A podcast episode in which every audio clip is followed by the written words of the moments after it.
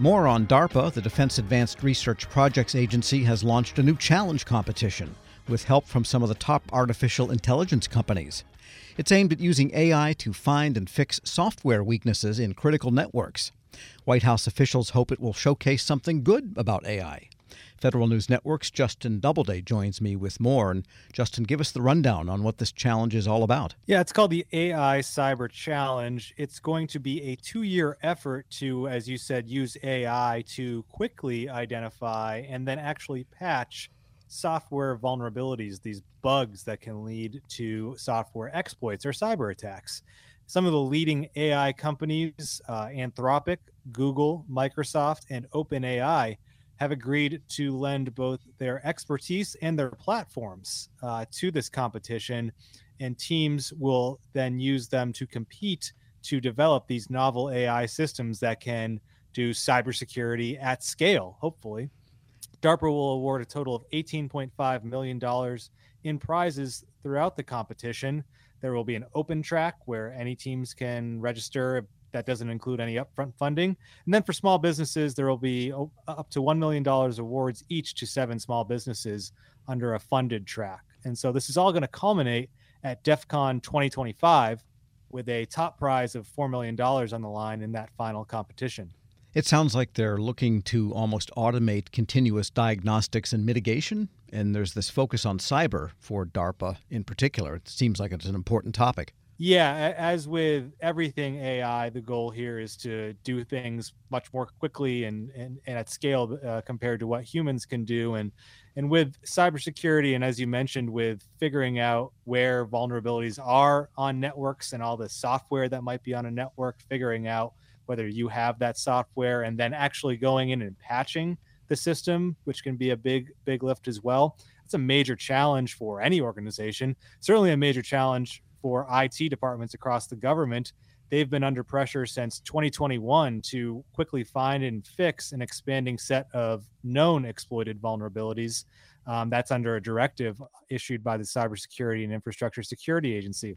So, this is a big challenge that they're hoping to use AI to address. Anne Neuberger, the Deputy National Security Advisor for Cyber and Emerging Technology, spoke a little bit more about that with reporters this week. As we look at the promise of AI, we also know from the huge risks we see in cybersecurity today, even without AI, that we need ways to accelerate finding and fixing vulnerabilities.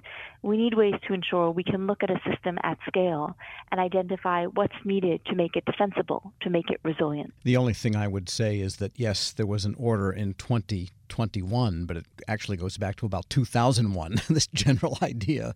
Each administration kind of updates the whole idea.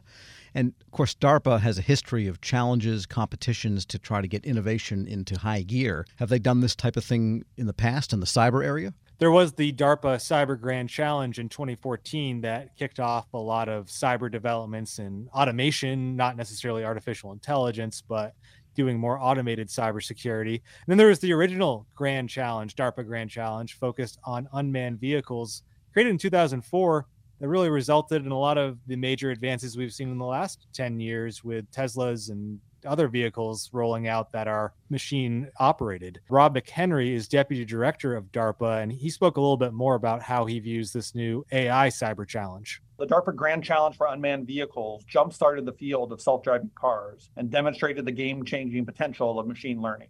In the AI Cyber Challenge, our goal is to again create this kind of new ecosystem with a diverse set of creative cyber competitors empowered by the country's top AI firms, all pointed at new ways to secure the software infrastructure that underlies our society.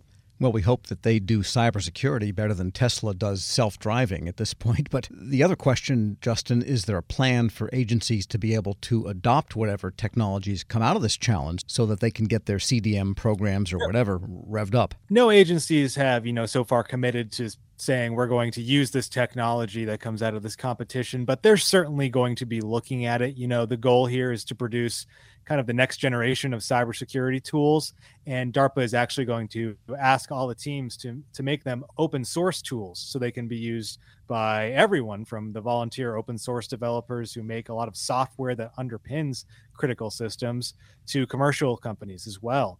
And White House officials said that they're particularly interested in how these types of approaches can identify and fix computer bugs in the energy grid, for instance, or in signaling systems for transportation. So they're really looking at the critical infrastructure piece of this. And of course, the federal government is a part of that as well. Yes, and with Microsoft involved, who knows? Maybe people could get to their Patch Tuesday on Monday afternoon, you know, thanks to artificial intelligence. And the Biden administration has several policy initiatives going around on AI, correct? And what else do we need to know about that? Yeah, earlier this summer, uh, they kicked off uh, an effort where they're going to develop a trustworthy AI executive order. So, another EO coming out, this time aimed at ensuring the federal government is quote unquote doing everything in its power to advance safe, secure, and tr- trustworthy AI. That's obviously the issue du jour right now. How do you regulate this or otherwise approach this without stifling innovation. That's something that we still have to see what the Biden administration does on the policy front. And for federal agencies, something to watch out for. The White House Office of Management and Budget is also developing draft guidance on the use of AI specifically within the federal government, and it's expected to detail specific policies agencies should be using when they're developing, when they're buying, or just when they're using artificial intelligence. So, a couple things to watch going forward. And just a follow up question on the DARPA specific challenge here to find software vulnerabilities. Will this ask the contenders to look at not just network and communication software, but also applications writing in and databases happening on the networks? We don't know the exact contours of what software is going to be put in front of these competitors at this point. We know that the open source software uh, security foundation is actually going to be involved in designing the competition.